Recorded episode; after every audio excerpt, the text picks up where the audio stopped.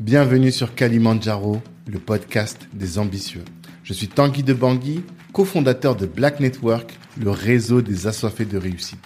Le but de ce podcast est de vous inspirer en vous montrant des personnes ordinaires qui se donnent les moyens de réaliser des choses extraordinaires. Tous les vendredis, on dissèque le parcours d'un ou d'une invitée pour découvrir les stratégies qu'il ou elle utilise pour atteindre ses objectifs. Prenez place, c'est parti.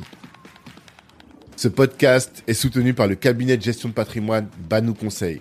Vous êtes salarié et projetez de lancer un business, faites appel à Banou Conseil et ils vous aideront à trouver un bon bien et surtout à sécuriser votre patrimoine avant de vous d'entreprendre, c'est important. Si vous êtes déjà entrepreneur et que vous avez du mal à acquérir un appartement que les banques vous rejettent, faites aussi appel à Banou. Ils vous aideront à constituer un dossier solide. Moi, j'adore cette boîte qui est gérée avec beaucoup de science et beaucoup d'humanité. Je vous invite à écouter les épisodes 12 et 13 du podcast et là, vous comprendrez que je vous laisse entre de très bonnes mains. En plus, si vous venez de la part de Black Network, eh bien, vous aurez une réduction de 300 euros sur les frais d'honoraires. Allez-y, de notre part, vous serez bien reçu. Ciao. Je suis honoré, je suis, je suis honoré parce que je ne pense pas que ce que je fais soit grand, mais, mais, mais merci de me donner l'opportunité de, de, de, pouvoir euh, peut-être inspirer certains et certains petits frères et tout sur le petit domaine où je suis et ce que je fais. Mhm. Mais en tout cas, euh, j'admire beaucoup ce que vous faites et je suis, euh, je, je, suis beaucoup ce que vous faites. Merci, c'est gentil. Tu dis que tu n'as pas l'impression que ce que tu fais soit grand j'ai commencé à regarder. En fait, moi, je te connaissais pas. Il y a peut-être euh, six mois ou huit mois, et euh, je demandais aux gens qui est-ce que je devais recevoir sur le podcast? Quelqu'un m'a dit, il faut que tu reçoives Fernand Lopez. J'ai dit, ah, c'est qui? Et donc, la personne m'a montré un peu ce que tu faisais, et là, j'ai dit, mais attends, comment quelqu'un qui a autant impacté le monde du MMA et du sport en France n'est pas connu aux, aux yeux du plus grand nombre? Et je me dis, peut-être que tu t'en rends pas compte, mais tu fais quelque chose de significatif, en tout cas, tu vois? Mais la question que je pose à tous mes invités pour commencer, c'est là, avec tout ce que tu as fait, euh, Ares, MMA Factory, une des plus grandes, une des plus, non, c'est la plus grande salle en France et une des 20 plus grandes au monde. C'est ce que j'ai entendu.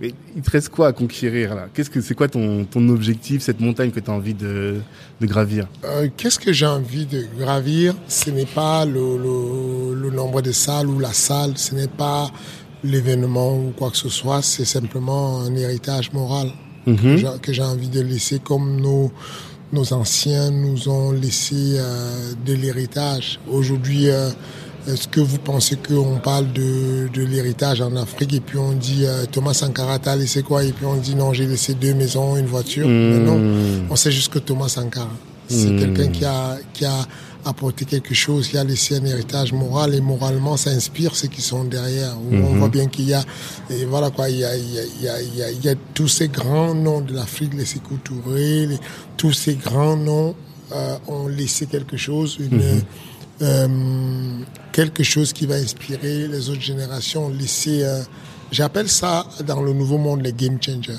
Les game changers. Voilà, les personnes qui sont capables par une petite action simple, pas grave, de changer la manière de vivre, de changer euh, à l'échelle de l'effet papillon, bien entendu, la manière de fonctionner par... euh, moi, je, moi, ce que j'ai fait, je considère que c'est petit, mais j'en suis fier déjà dans le sens où, vous voyez, là, on est installé. Derrière ce bar, il y a un, petit resto où les combattants vont euh, Ouais. se, se, se récréer, manger un peu. Et le petit jeune qui est derrière, Abou, c'est un petit Africain, un Ivoirien, Mhm. euh, qui est arrivé là dans une précarité et qui aujourd'hui a son petit job là. Il, il, il vend derrière le comptoir. À côté de ça, en face de lui, il y a peut-être euh, un autre Fabrice qui est lui un petit Camerounais, qui est arrivé dans une précarité euh, euh, terrible et tout. Euh, euh, il y a Xavier Le Sou, qui est un, un autre petit Africain camerounais qui est arrivé à une précarité, qui a voyagé un peu par l'Afrique, le désert, le bateau, tout ce qu'on connaît et tout, qui arrive ici et qui est en galère. Il n'est pas très instruit, il n'a pas moyen d'avoir cette ascension sociale d'aller chercher du taf. Euh, et puis, moi, j'aime- bien ça, l'idée de pouvoir les aider, de voir que le gars arrive, il est perdu, il sait même pas par où commencer. Je lui dis, bon, déjà, à la base des bases, déjà, t'as pas de problème déjà pour te doucher. Ouais. Ou bien pour te laver, ou bien pour, j'ai pour, euh, pour, pour laver tes freins ou tu t'entraînes. Oublie ça, c'est pas un souci. Tu viens, tu t'entraînes, c'est offert, tu as des, des- des- du matériel pour t'entraîner, c'est offert, tu peux déjà vivre. Et puis, le hasard fait que ce Xavier, par exemple, euh, bah, dans ses coups de fil qui me passent souvent, euh, grand, c'est chaud, c'est dur, machin, parce qu'il veut un petit dépannage. Je lui dis, tu, tu, comme on dit au- chez moi, on appelle l'argent au Cameroun les dos. Les dos, oui, c'est vrai. Tu as les Et dos. donc, du coup, je lui dis que, mais, euh, tu veux les dos? Hmm. Il me dit, mais grand, je veux les dos. Je lui dis, ok. Là, dans deux jours, on est jeudi, dans deux jours, il y a un combat qui s'est annulé, un adversaire qui est blessé, qui peut pas combattre samedi prochain sur Arès. Ok. Tu es chaud. Je me dis, mais je suis chaud, grand, mais moi, je ne, je ne pas trop comment on dit. Hmm. Ah, je- voilà. Et je lui dis, bah, non, tu vas voir, ça, c'est, je t'ai vu t'entraîner. Mhm. Je pense qu'il y a match, tu peux faire un beau combat. Le gars, il est très expérimenté. Ouais. Il est très, très fort. Il s'appelle Freddy Kemayo. D'ailleurs, son papa, c'était le Elvis, c'est Elvis Kemayo, le chanteur, le musicien, grand Ok. chanteur africain Elvis Kemayo. Bah, c'est le papa de, de Freddy Kemayo. Et Freddy Kemayo, il a plus de 100 combats en kickboxing, c'est un grand champion, euh, et qui faisait son premier combat en MMA. Et donc, du coup, moi, je vois le style de boxer de Xavier Le Sou. Je, je me dis peut-être c'est une chance que je peux lui donner. euh, Et donc, il, il signe son petit contrat. Il, bon, En les, deux les- jours. Les sommes, les sommes, ils ne sont, sont pas f- Folle. sont, sont pas folles, mais déjà pour un mec qui était SDF ici pour 2000 euros, plus 2000 euros en cas de victoire avec finish. c'est Donc du rien. coup, il a déjà une petite garantie d'avoir minimum 2000 euros, même s'il perd le combat déjà. Tu vois? Et donc, il va, il va, on va se battre pour faire les, les papiers médicaux. C'est très cher, le médical. Euh, Pour combattre en MMA, il faut des IRM du cerveau, euh, des, des- le- les tests VIH, les tests hépatite, tout, une batterie de tests. Et donc, tout ça, on va prendre ça en main. Le MMA Factory va lui payer tout ça pour, pour, pour le soulager, puisque lui, il n'a pas les moyens. Il vient le soir, vous n'allez pas me croire. Son combat a été élu le meilleur combat de la soirée de 12 combats. Il a fait un combat de malade mental. Donc, quand votre combat est élu le meilleur combat de la soirée, vous gagnez un bonus de 10 000 euros plus 10 000 euros. Donc là, il a pris, lui, ses 2 000 euros de combat. Il n'a pas gagné. Il a perdu. Donc, il n'a pas eu le bonus de 2 000, mais il a pris 10 000 euros en plus. Donc, le petit était SDF le jeudi. Le samedi, il avait 12 000 euros dans son compte, avec euh, une ouverture de compte et tout voilà un peu ma manière de, de essayer d'inspirer les Africains parce que quand je le vois se balader dans la salle, tu sens que le, il a vu le bout de la lumière, le bout du tunnel. C'était dur, il était sombre, il était triste.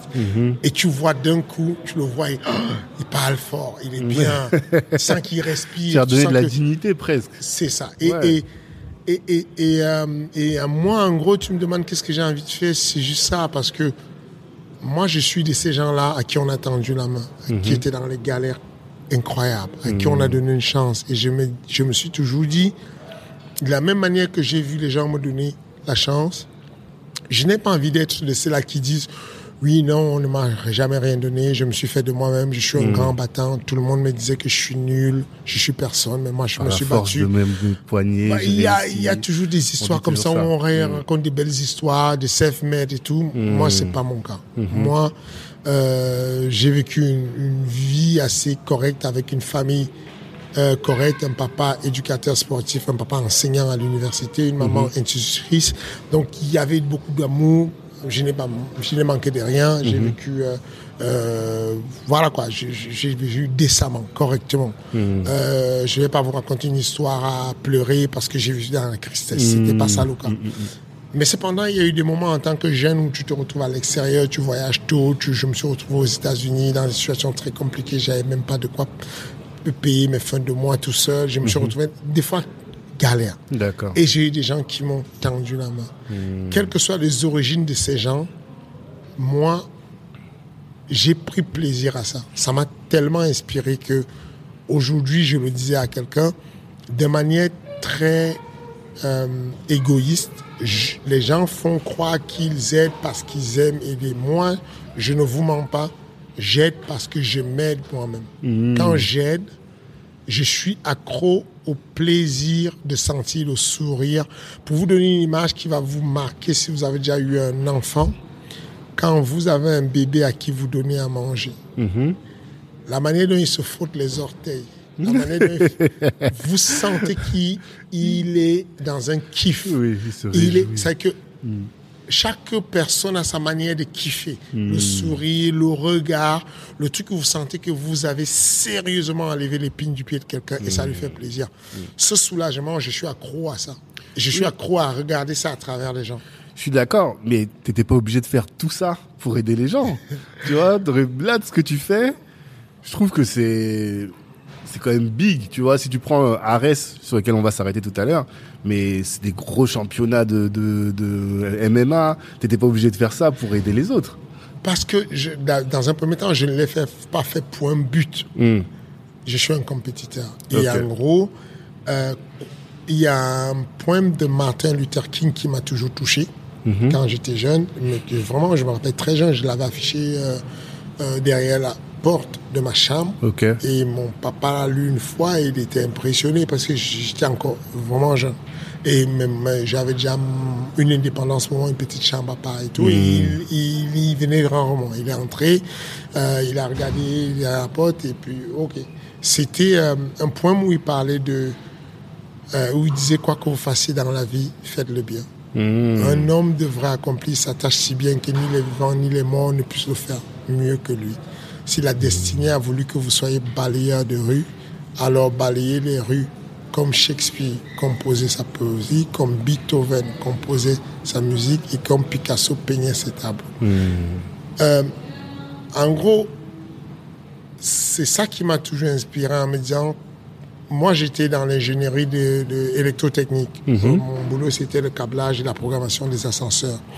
La programmation des brosses, des lavomatiques, les laveries automatiques qui règlent les, les brosses et tout. Et puis, j'ai eu cette grosse blessure au niveau des cervicales qui m'a fait arrêter mon sport que je faisais à côté, Ouais, loisir presque qui était- paralysé. Voilà. Et donc, à la suite de ça, je, je, je commence dans la salle où je m'entraîne à aider mon coach de temps en temps. Et donc, du coup, je suis l'assistant du coach. Hmm. Mais j'ai ce, ce poison-là qui est, quand je commence à faire quelque chose, j'ai envie de le faire. Si je, si je commence à faire un podcast, j'ai envie de te battre en podcast.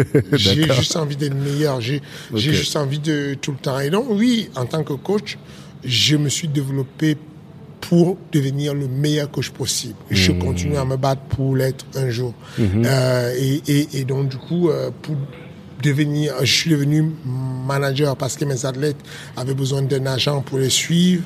Euh, je travaille avec d'autres agents. Et puis, bah, j'ai voulu être agent. Sauf que dès que je mets mon pied dedans, c'est l'engrenade.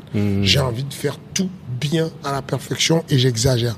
Et puis, à un moment donné, je me suis dit, bon, c'est compliqué, on va toujours à l'étranger avec des athlètes, aller combattre et tout, on est en galère de compétition. Ce serait bien que dans mon écosystème, je puisse avoir euh, une, une ligue de MMA.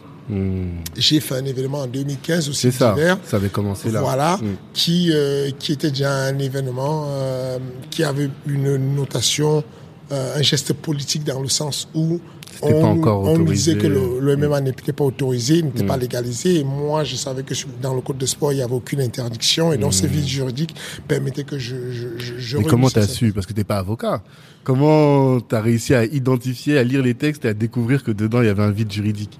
Euh, dans les études que j'ai fait, il y a du code, on parle du code de sport. On- enfin, Ah, dans ta formation Tous- tous de- les- voilà, tous les articles du code de sport, on les connaît sur Ok, les plus. Mhm. importants, pas tous. Je sais que l'article L212 du code du sport euh, fait que j'ai, il y a l'obligation de, de, de, qualification en France. Mhm. Nul n'est euh, euh, autorisé à enseigner, à enseigner, éduquer ou donner de la connaissance s'il n'est pas diplômé dans le domaine qu'il veut enseigner. Ok. Donc ce genre de truc-là. Donc je sais que il y a dans le cadre de la loi quelque chose dans le code et j'ai dit quelle est la loi? Quelle est, à quel moment il y a un texte qui dit le MMA interdit?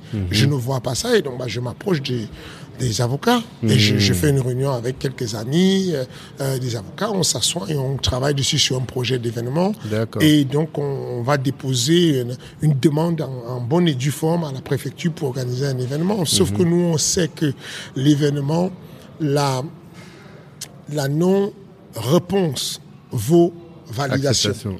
Donc, du coup, on va déposer le dossier au mois de juillet, quand on sait qu'il y a pas mal de départs des officiers de la, de, de, de- des fonctionnaires euh, de la préfecture en vacances et que donc il y aura pas, puisque on se rend compte que tout le monde dit que l'OMM est interdit, mais ça ne l'est pas. Ouais. J'ai des amis flics qui pensent que l'OMM c'est interdit et qui viennent et qui disent bon, attention, ce que vous faites là c'est interdit. Et tout le monde y croit. Et donc ça veut dire qu'avant même que tu n'aies fait ton événement, on te, on t'arrête déjà, on te shut down ton événement. Donc il fallait qu'on passe les barrières. Et donc du coup on va déposer un dossier en bonne et due forme et on n'a pas de réponse à temps. Du coup nous on a On validation, on organise. Voilà un peu comment ça s'est passé. Et donc après ça, euh, en, en 2019, je suis appelé par Vivendi. Ouais. Alors attends, faut pas qu'on arrive tout de suite là-dessus, parce que j'ai des questions avant. Parce qu'en fait, dans, dans ma réflexion, je m'étais dit, faut d'abord, j'ai envie de savoir d'abord. Euh, d'apprendre des choses te concernant Ouais. en matière de coach, de coaching, avant de parler de l'aspect promoteur euh, sportif, parce que euh, donc toi t'es coach, tu as dit t'as envie de devenir le meilleur des coachs.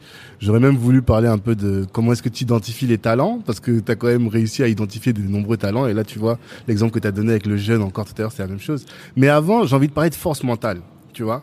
Parce que j'ai découvert et assez récemment que le sportif, le grand champion, c'est pas juste euh, des muscles, mais c'est quelqu'un qui a une capacité à se concentrer, à hum, faire abstraction de tout.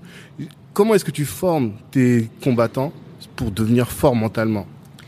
La première des choses à comprendre, c'est que mon- dans la formation de chacun, ce qu'on nous donne, c'est ce qu'on nous demande, c'est de- d'identifier les facteurs de performance avant de pouvoir faire qu'une voiture aille vite. Comprendre déjà qu'est-ce qui fait que la voiture aille vite. Est-ce que c'est le carburateur Est-ce que c'est le turbo Est-ce que c'est quoi Et donc, tu identifies. Ensuite, tu vas booster ce qui à- ce que tu as identifié comme étant. Si le rétroviseur ne fait pas accélérer une voiture, ça sert à rien de booster le rétroviseur. Beau, la voiture va pas aller vite. La performance pour la voiture, c'est le moteur. Donc, tu vas regarder. Bon, c'est la même chose avec les athlètes. Aujourd'hui, on a identifié sur le MMA que l'un des facteurs de performance le plus important, le facteur vraiment prépondérant, c'est le fight IQ. Le fight IQ, c'est le fight, le, le quotient intellectuel du combat. ouais, Tu parles beaucoup d'intelligence du combat, de comment la personne se place, comment est-ce qu'elle réagit aux attaques. Ok. Donc, si tu veux, à partir du moment où c'est identifié, à partir de là, tu, as facilité l'idée à détecter, à découvrir, à, à, à, à, la prospecter pour aller chercher les gars qui ont le potentiel de le faire. L'idée, c'est que, bon, oui, euh, euh, à niveau égal technique, la force, elle prend le dessus. À niveau égal force et technique, l'intelligence va prendre le dessus. Il faut trouver quelqu'un qui est capable de résoudre le problème à une vitesse grand V. En gros, tu vois les gens qui jouent au G-Sec, il y a des gens qui jouent classique et il y a des gars qui vont très vite, quoi. Tac, tac, tac, tac. Parce qu'ils peuvent même, il y a même des jeunes qui jouent avec, contre trois personnes Ouais. Bah, c'est ça. Le MMA est issu des problématiques que le gars qui est en face va poser au combattant. Et en gros, il y a des gens comme moi, dans le statut de combattant, qui n'avaient pas les synapses assez connectées rapidement pour résoudre rapidement des problèmes. Ok. Moi, en tant que combattant, euh, j'ai, attention, j'ai eu une carrière correcte de MMA où j'ai fait une vingtaine de combats amateurs, une vingtaine de combats pro, euh, une carrière décente où j'ai eu euh, euh, sept défaites. euh, Voilà. Donc, si tu veux, cependant, dans ma manière de gagner, je sentais que je suis pas affûté pour ce, pour ce truc-là. Je gagnais avec beaucoup de labeur, beaucoup de travail, beaucoup de... enfin, c'était laborieux, Ouais, c'était galère. Ok, je vois. Il n'y a, pas- a plus simple pour dire ça. Et donc, je me suis dit, de ce côté du comptoir, je ne savais pas beaucoup. Il faut que je passe de l'autre côté du comptoir D'accord. pour servir correctement. Ok. Et donc, du coup, je passe de l'autre côté du comptoir et c'est facile pour moi de comprendre ce qui m'a fait échouer. Je sais que très clairement, j'ai échoué parce que je, après coup, quand j'ai maté les vidéos, je savais ce que j'aurais dû faire. Mais sur le coup, comme le MMA est une, ce sont des problèmes avec des contraintes temporelles, le gars te pose un problème, il faut le résoudre, mais très rapidement, sinon tu vas prendre une patate dans la bouche. très rapidement. Tu as des contraintes euh, décisionnelles. Est-ce que je choisis de, de le contrer ou d'esquiver, de me déplacer, ou est-ce que c'est le moment d'aller le chercher pour le faire tomber C'est très complexe. Il y a beaucoup de choix à faire. Plus que dans la boxe anglaise, par exemple. Ouh là là, Parce qu'il y a plus de, la discipline est plus complète, plus large. Absolument. D'accord. C'est ça. Ok. Donc, euh, On parle d'un continuum avec des sports instables et des sports stables. En Mhm. gros, pour vous donner un exemple pour que le commun des morts, enfin, le, monsieur tout le monde comprenne, si je vous parle de l'arthophilie, par exemple, vous savez c'est quoi le sport. Hmm. La problématique n'est pas compliquée, c'est pas un sport instable. Hmm. Je, je, prends le, le la, la, barre, hmm. on me dit tu dois soulever 100 kilos. J'ai à soulever, épauler, jeter, je soulève. Il n'y a pas de vent favorable dans la salle. Il n'y a pas un vent qui va pousser la charge vers là, je vais être déséquilibré. C'est pas une fun qu'on va me faire, ah, c'était pas 100 kilos, c'est 110 kilos. Non, il n'y a pas de fun. C'est la charge, ça c'est un sport stable. Si on prend le cas par exemple du rugby, le rugby, la forme de la balle déjà est instable. C'est-à-dire que hmm. quand, quand la balle vient tomber devant toi, le rebond déjà de la balle peut te hmm. désaxer. Ça, hmm. c'est ce qu'on appelle l'instabilité dans la balle, à dans le sport déjà. Et il y a des sports beaucoup encore plus instables, comme le canoë kayak en eau vive. Tu fais du canoë kayak, mais tu es dans les eaux vives. C'est pas toi qui contrôle la nature. Tu ne contrôles pas les éléments de la nature. Donc, ça veut dire que le, le, bateau t'amène là, bah, tu récupères. Si t'amène la vague, t'amène là, tu récupères. Le gars qui vient derrière toi n'a pas les mêmes vagues que toi. C'est très complexe. Voilà un sport très instable. Et donc, dans ce continuum des sports stables et instables, bah, si la boxe anglaise est là au milieu, le MMA est à l'extrême parce que tu peux boxer, tu peux taper la tête, le corps, les jambes, tu peux utiliser huit armes, tu as les deux points, tu as les deux jambes, tu as les deux genoux, tu peux utiliser, voilà, il y a, y a tellement de, de, de, possibilités. Tu peux faire tomber comme on fait tomber au sambo, tu peux faire tomber comme on fait tomber à l'aïkido, hmm. tu peux faire tomber comme on fait en lutte gréco-romaine, en lutte libre, en le judo. Enfin, rien que sur les projections, tu en as déjà 15 000 styles. Tu peux mettre les coups de poing comme on fait en, karaté, tu peux les mettre comme on fait en boxe anglaise, tu peux faire mm. comme on fait en, kung fu. Mm. c'est tellement ouvert que c'est pour ça que les gens se méprennent sur pourquoi il y a une influence et un intérêt pour le MMA. Les gens pensent que c'est parce que c'est juste un sport sulfureux où il y a des gens qui ont un ascenseur social rapide.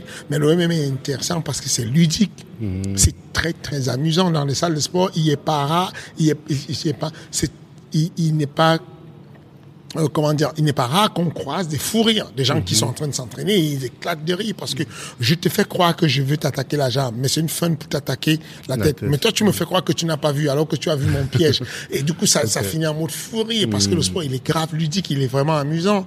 Mais, mais la perception qu'a le grand, euh, monsieur tout le monde, mhm. c'est qu'il voit les 10% qui font la compétition. Mais sauf que ça n'a rien à voir, c'est que dans le cadre de la, c'est comme si en gros pour te parler de la conduite de voiture, je ne te parle que la Formule 1. Et donc, tu vois la Formule 1, tu dis, putain, ton Sénat, sa voiture décolle, elle frappe le truc, il meurt, c'est trop dangereux ce sport. Mhm. Mais non, avant d'arriver sur la Formule 1, Ayrton Senna, il est passé par la foi du trône, il a fait euh, l'auto-tamponneuse, ensuite il a fait le mhm. karting, il a fait, la Formule 3000, ensuite il a fait la Formule 1000. Mhm. C'est un peu comme ça qu'on voit les choses. Donc, euh, je reviens dessus pour vous dire que le facteur de performance en MMA, c'est le cerveau, c'est l'intelligence, c'est le facteur qui détermine au haut niveau mhm. quand est-ce qu'on va basculer à devenir un vrai champion. Et donc, du coup, à partir du moment où tu as compris ça, bon, tu reçois des athlètes et tu leur donnes des orientations. Tu mhm. sais, bon, lui, son niveau, il va pas dépasser le niveau européen. Lui, il va combattre au niveau africain. Lui, il peut combattre au Japon. Lui, c'est le monde entier pour combattre, il peut devenir un champion. En fonction du style En fonction du style, en fonction de la manière de parler, de la manière de communiquer, en fonction de l'intelligence, tu peux déterminer si le gars il a un niveau régional dans Paris, ou un niveau euh, départemental, ou un mhm. niveau international, ou un niveau européen. Donc voilà un peu comment tu détermines un peu les, styles par, mhm. Et le talent. Mais pour la, la concentration et la force mentale, comment est-ce que tu t'aides un, un, champion à grandir en force mentale Ce n'est pas... Euh, la force mentale, elle ne, elle ne se travaille pas beaucoup sur le MMA. D'accord. L'un des facteurs...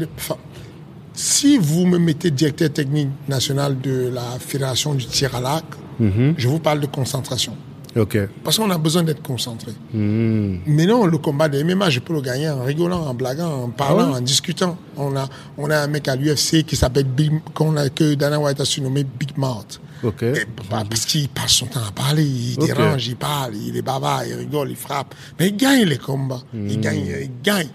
Donc, parce que c'est un, un, sport qui est comme le tir à la carabine aux Jeux Olympiques où tu as besoin de concentration. D'accord. C'est un sport où on a besoin, euh, comment dire, euh, de vivacité d'esprit. De, conscience. Euh, le mot en français me, me, me dépasse, mais en anglais on dit awareness. Ok, ouais. Être au courant de l'environnement, se retrouver dans l'espace et dans le temps, savoir où est-ce qu'on en est en termes de points, savoir où est-ce que, est-ce, que- est-ce que, est-ce que quand il y a eu, parce que des fois le combat commence, pour certains ils le prennent comme une bagarre. Sauf Ouais. que dans la bagarre, si tu as déjà eu à avoir une rixe dans ta vie, c'est un chaos total dans ta tête. Tu es en panique totale. Tu, tu, tu, tu- tu- on te rappelle après, tu- on te dit à quelle heure tu as commencé la bagarre, tu sais même plus. sais plus. Tu penses que ça a duré deux heures alors que tu as bagarré deux minutes. tu es perdu dans la nature. Complètement, complètement. Et puis, il y a ces gens intelligents qui sont là en train de combattre avec toi. Et il est au courant de tout. À tout moment, il sait dans l'espace. Il recule de deux pas, il sait que derrière moi, il y a la cage dans deux mètres. Je ne peux plus reculer, il faut que je passe un pivot. Il est là, il, il te voit respirer, il est au courant, il, il entend ton amplitude respiratoire, ta fréquence respiratoire, il sait que tu es en dette d'oxygène, que tu es fatigué, c'est le moment de t'accélérer. C'est cette conscience de l'environnement total qui permet à ces personnes de pouvoir percer. Ok. Et ça, pour toi, c'est un acquis ou c'est quelque chose qui se développe? Ça, c'est quelque chose qui se développe. Mais la concentration en elle-même, ça se... Comment on dit On met un environnement autour pour que tu sois quelqu'un de concentré. Mais on- il y a des gens qui naissent déjà, qui naissent déjà concentrés, d'autres pas concentrés, et le coach va amener le curseur pour les ramener. Il y a des gens très excités, ils arrivent sur le combat, ils parlent beaucoup, ils sautent beaucoup, ils crient beaucoup, et le coach va devoir ramener le curseur en disant attends, attends, attends, attends. Ça va, ma fille Il y a une petite princesse qui vient nous voir. Qu'est-ce qui se passe Elle veut faire le podcast avec nous. Et donc, euh, et, do- et- La concentration, tu disais. voilà. Donc, donc l'idée, c'est de mettre juste un environnement. C'est pour ça qu'on les accompagne avec des préparateurs mentaux. Moi, je suis pas un préparateur mental. Je suis un entraîneur, mais à côté de ça, quand je prends la casquette de coach, parce que coach, c'est différent de l'entraîneur. Le coach, c'est quelqu'un qui a plusieurs casquettes et qui va pouvoir devenir masseur quand il faut être masseur. Parce que tu voyages, tu vas avec ton gars au bout du monde, il a mal quelque part, tu as Tu déjà vu des masseurs de faire, tu, tu Mm. masses, ok? Tu vas voir un gars qui a besoin de, il est stressé, tu ne peux pas appeler le, le coach mental alors que vous êtes dans ce qu'on appelle le couloir de la mort. C'est le couloir juste avant d'arriver sur le combat. Tu veux faire quoi? Tu peux rien faire. Et donc, du coup, tu vas lui parler et trouver les mots justes. Et donc, du coup, dans le cadre de la concentration, dans le cadre du courage, dans le cadre de la bravoure, il y a des mots que je sais aujourd'hui parce que dans mes formations, j'ai touché de manière homéopathique les notions de préparation mentale. Je sais la notion de point d'ancrage positif et de point d'ancrage négatif. Je sais très clairement que euh, quand tu combats, euh, tu vas te souvenir de tout ce que tu as comme galère, de tout ce que tu as comme problématique, Ah ouais? euh, et, et que ça peut te miner le cerveau. Mon plus grand respect que j'ai pour un de mes élèves qui a combattu, euh, euh, qui est champion de MMA actuellement, chez les poids lourds, Francine Ganou. Le plus grand respect que j'ai pour Francine Ganou, c'est d'avoir gagné Cyril Gann dans les conditions dans lesquelles il était. Il- C'est-à-dire? Il- Ah, parce qu'il était le, il a- venait se être challengé, il, est- était dans la position. Non, du- il était sous pression Oui. complète. Mhm. L'UFC, lui, c'était son dernier combat à l'UFC. Hmm. Lui, il était en bras de fer avec l'UFC. Il a fait tapis, tapis Hmm. complet. Ça veut dire qu'au lieu de re-signer avec l'UFC, il a mis tout sur le tapis, il a poussé ses pions, il a dit ça passe ou ça casse. D'accord. C'est une grosse pression. Ça veut dire qu'au moment où tu es en train de combattre et qu'il passe deux rounds avec Cyril Gann est frais, il est un petit jeune, il, a, il, est, il est technique, il bouge et tout. Deux rounds, il est derrière. Cyril Gann est en avance au niveau de points. Mais n'importe qui mentalement craque. N'importe qui se dit, attends, là, c'est c'est vraiment mon jour. J'ai déconné, c'est mon jour, là, je suis mort. Parce que ce petit jeune, il est en forme, il a le cardio, il ne me lâche pas et tout, il est technique, il me touche, je ne le touche pas. Euh, en plus, l'UFC attend juste ça pour me virer. Si je perds le combat là, mon combat que je vais faire en boxe anglaise, je suis mort, ma carrière elle est foutue. Ouais. Tu pourrais avoir des points d'ancrage négatifs qui viennent te parler dans ton cerveau. Mais lui, il s'est accroché à des points d'ancrage positifs. En se disant, attention, je suis Francine Gano. Je reste le king. Je sais ce que je suis capable de faire. C'est petit. Si je fais ça, si je fais ça, il y a moyen que je gagne le combat. Il est resté fort. Il a saisi l'opportunité d'un mauvais coup de pied mal donné, mal contrôlé de la part de, de Cyril. Il a renversé la vapeur. Le combat a changé. Voilà ce que j'apprécie. C'est, Je trouve ça Mais extraordinaire. ça, c'est de la que- force mentale, on est d'accord. Ça, c'est pas ses muscles, c'est vraiment le. Oui, c'est la, la- sa psychologie. son- C'est ce que je t'ai dit. C'est-à-dire que je- complètement, c'est ce que j'admire chez lui, c'est dire cette force mentale. En plus, mon coach, qui est le, donc Francis Ikomba, Mon coach, c'est Fernand Lopez, c'était le coach, de- c'est le coach maintenant de Cyril, c'était mon coach avant. En plus, on est en embrouille. Il, c'est- il avait beaucoup de pression. C'est très difficile de remonter la pente et faire ce qu'il a fait. Et ça, c'est de la force mentale qui peut sentir. Tu peux aider ça par un biais de préparateur mental, par des personnes qui donnent aussi des conseils à côté, mais surtout, c'est un, un état d'esprit, un caractère. Tu nais avec un gros caractère solide ou tu ne l'as pas solidement, tu vois. Et, et donc, euh, oui, c'est la concentration, elle est importante, mais pas tant que ça. En termes de performance sportive, il y a beaucoup de sports où on a besoin de concentration. On a besoin plus de, de conscience dans la situation et dans le temps où on est à tout moment du combat. Ok, c'est ça que tu parles, que tu appelles l'awareness.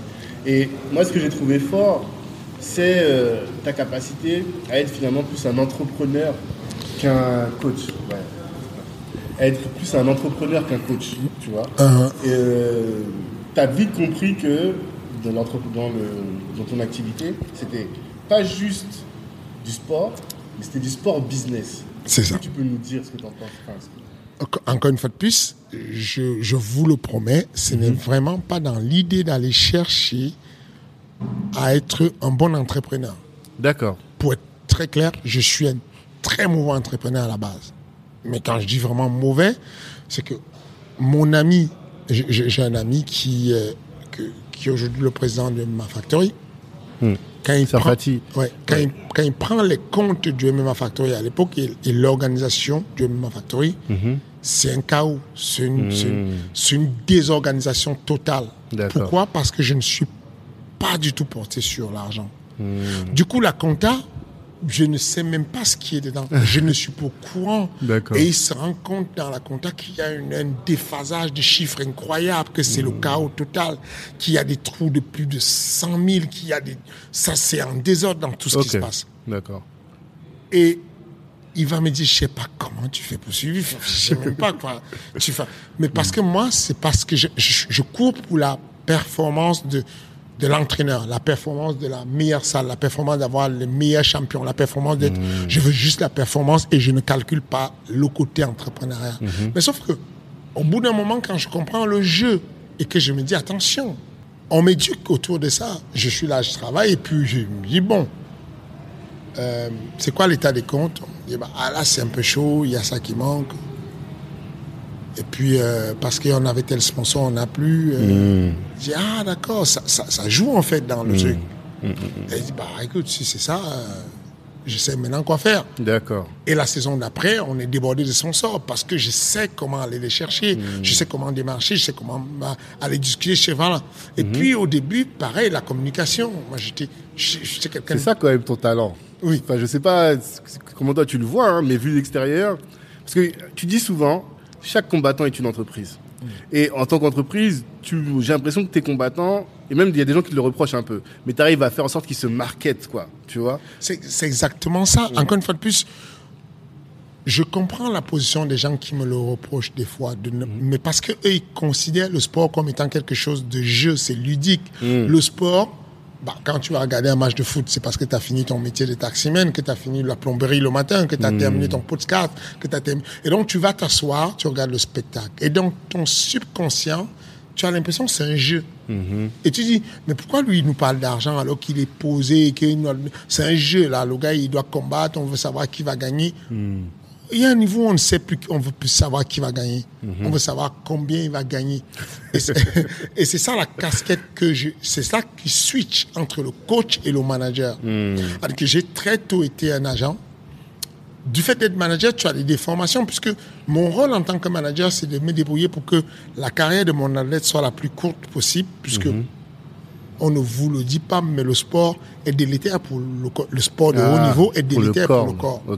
Le sport de loisir, de la remise en forme, c'est bien, mais le sport de compétition de haut niveau, quel que soit le sport, la natation, la- le, tennis, ce que tu veux, C'est trop intense. c'est trop, c'est délétère pour l'être humain. Donc, ma mission, c'est que mes athlètes aient une très courte carrière avec le plus de gains possible. Voilà le rapport à faire. Donc, du coup, pour le faire, il faut se vendre. Quand tu as une entreprise, tu ne peux pas. Tu es le meilleur boulanger du monde. Bon, si tu fabriques le pain et qu'il y a que ta maman qui sait et ta sœur et ton père qui savent que tu es un bon boulanger, c'est ton problème. Il y a que eux qui vont le savoir. Tu as besoin de faire savoir au monde. J'ai des labels. J'ai été labellisé meilleur boulanger de France. J'ai été labellisé meilleur boulanger d'Europe. Et c'est comme ça les gens disent ah d'accord.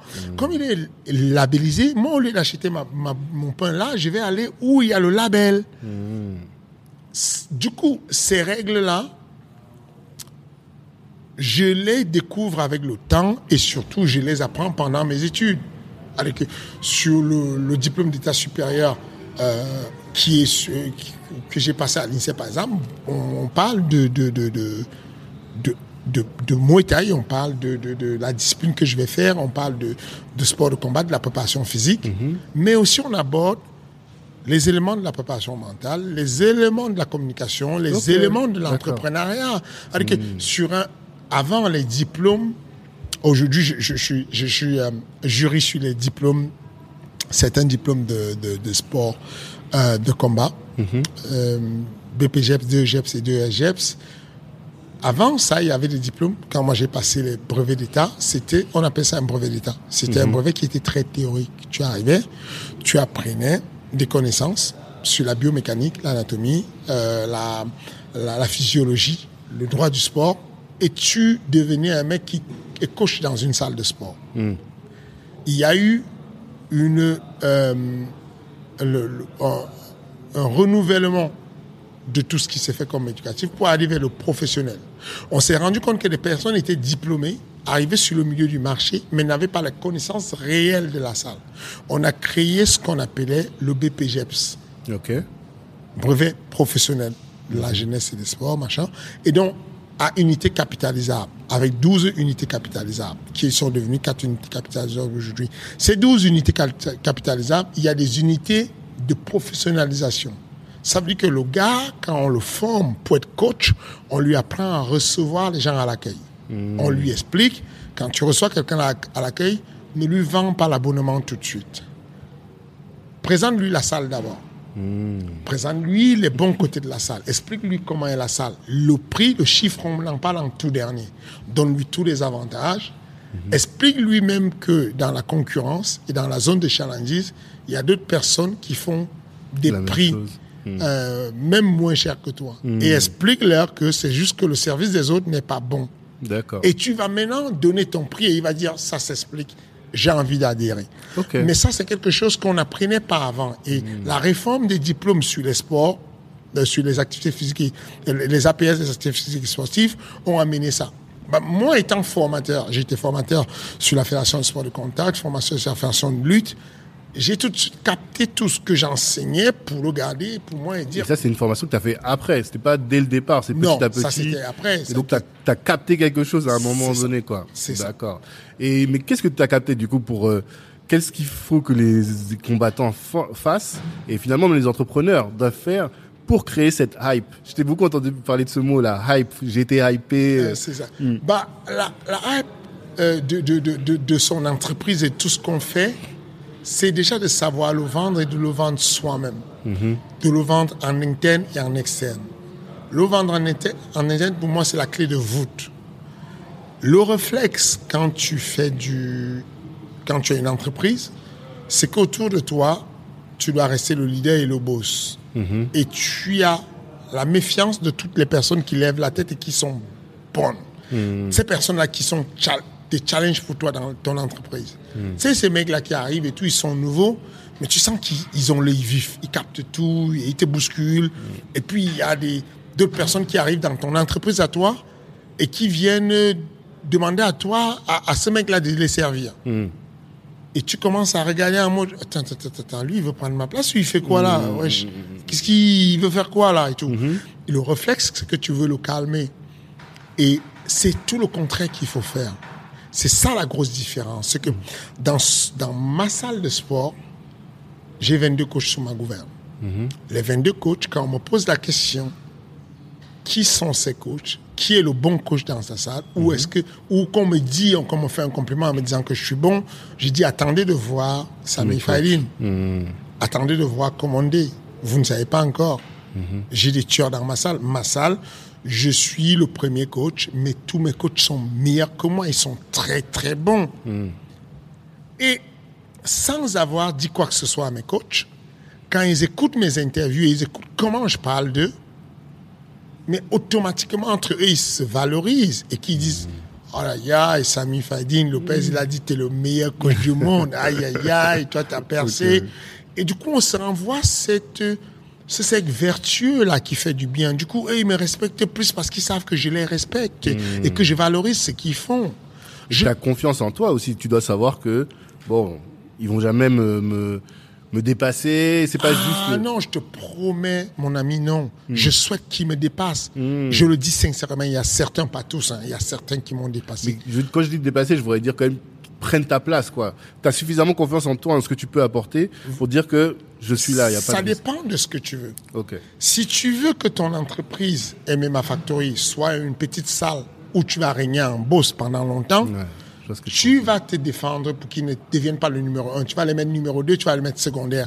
Si tu veux vraiment faire de l'expansion et que la marque MMA Factory devienne une marque internationale reconnue par tout le monde, de façon à ce que un mec comme Dana White, qui est l'homme le plus puissant du monde du MMA, puisse dire ce n'est pas un hasard si Francine Ganou sort de la même salle que Cyril Gann, ça veut dire que leur coach, il sait de quoi il parle. Quand tu as ça comme remarque, ça veut dire que tu as fait de l'expansion. Et pour faire de l'expansion, c'est parce que tu as du confort. Le confort vient de ces coachs-là qui sont là, qui sont très bons, qui sont plus bons que moi et qui sont capables, pendant que je ne suis pas là, que je suis à Las Vegas pour aller coacher un élève à moi, que ma salle tourne comme une turbine. Parce qu'ils sont bons, parce qu'ils se développent, parce qu'il ne faut pas avoir peur de les mettre en avant. Il ne faut pas avoir peur d'avoir des posters d'eux dans la salle. Il ne faut pas avoir peur d'annoncer aux gens, si tu veux gagner, va avec lui, il est très bon, il est meilleur que moi. Parce que c'est un écosystème. Et quand tu es dans l'écosystème, c'est de la mutualisation. Tout ce qui est bien retombe dans l'écosystème de toutes les façons. Donc, le bien que je dis de mon collègue, comme quoi il est un bon coach, a de la lumière sur lui, mais comme il est de mon écosystème, bah, ça retombe chez moi. Mais bien entendu, en tant qu'entrepreneur, il faut savoir prendre des décisions fortes des fois. Il y a des personnes qui vont devenir bien fortes, qui vont prendre de l'écosystème sans reverser dans l'écosystème. Il faut savoir les couper et dire, OK, on arrête notre collaboration ici parce que l'équilibre n'est pas fait.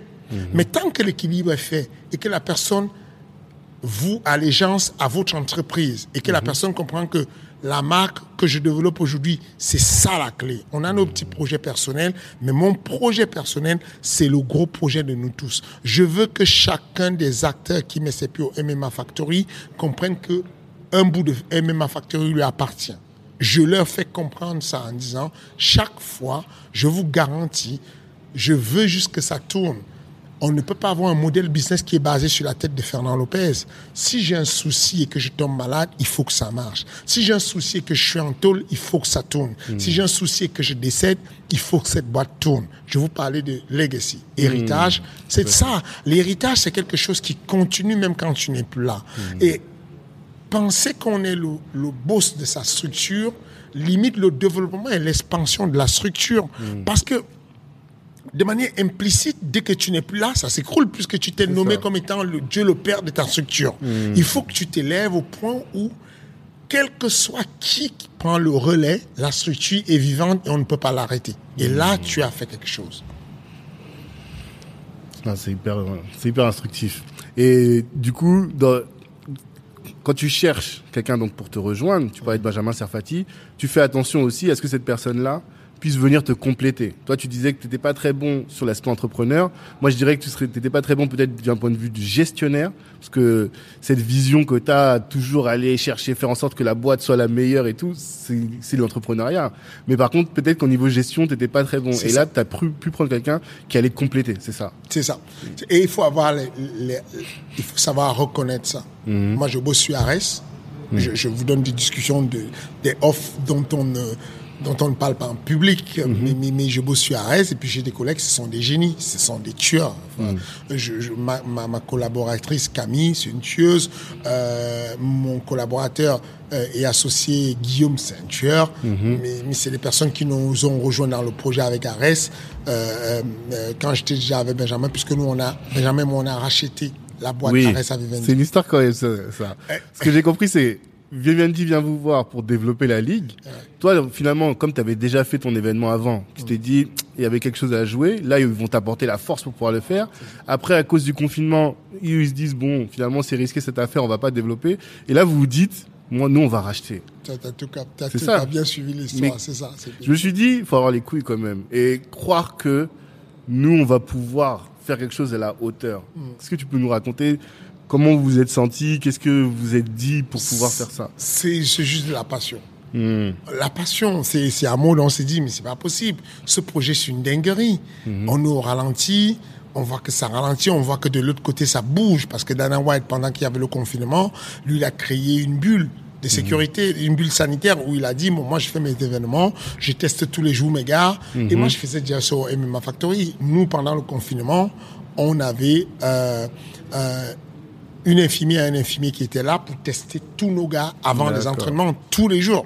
Donc du coup, on, on s'est dit on va pas s'arrêter à attendre que le confinement passe. Ça trouve ce truc ça va faire va durer six ans. On fait comment? Il faut qu'on continue à combattre, il faut qu'on continue à avoir des actions. Donc on a maintenu le truc. Et donc on- dans la même idée, on s'est dit, on disait tout le temps à l'équipe de Vivendi, enfin les gars, on peut pas attendre. Enfin il faut qu'on fasse des événements, même si c'est à huis clos, même s'il n'y a pas le public, on aura des contenus, on va les vendre à la télévision, on va faire quelque chose, on peut pas attendre. Et bon, c'est très corporate Vivendi, donc du coup non attention. Une grosse faut pas- voilà. machine, euh, Voilà. Et donc du coup au final. Euh, on a, on s'est lancé dans l'achat, sauf qu'il y avait des poids lourds qui voulaient acheter, donc c'était compliqué, parce qu'il y avait des grands noms qui Ah. mettaient des, des gros billets, et donc on, il Vous fallait- en concurrence avec d'autres. Voilà, il fallait argumenter en disant, mais les gars, nous, on est des fondateurs, nous, on peut vraiment porter bien le bébé. Hmm. Effectivement, on n'a pas trop de sous comme eux, mais arrangez-nous. Et donc voilà, finalement, grosse victoire, on a le, le bébé, mais on est dépouillé, on a tout mis. Ça veut dire tout votre argent, là, vous l'aviez mis dedans C'est ça. Ça coûte combien de racheter ce genre de licence? Bah, ça coûte beaucoup. Beaucoup?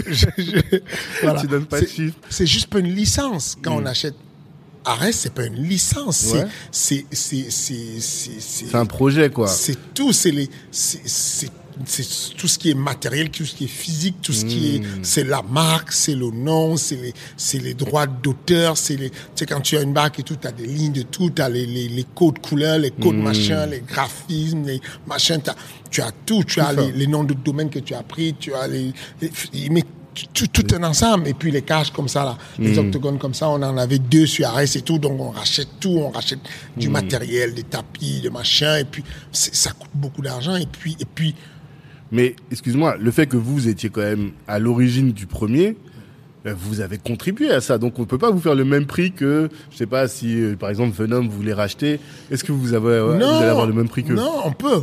Parce Ah que, parce que moi, je n'avais pas mis mes sous sur le premier événement d'Arès ou les événements d'Arès. Mmh. Moi, j'étais. Mmh. un, un, un, un employé. C'est-à-dire que j'étais, j'étais un, voilà, j'étais un, un consultant qui prenait un billet, euh, un, bon billet, certes, mais, mais, mais un billet de la part de, donc, donc on était payé euh, tous les mois à, à faire ça. Mmh. Et donc, du coup, euh, c'est la propriété totale de Vivendi. Donc, au moment où ils, ils revendent ça, ils revendent, ils sont, ils rigolent pas. Ok, Enfin, faut comprendre qu'un événement de, de- de- un événement Arès à la base, comme celui qu'on a fait à Dakar, il coûte 1 400 000.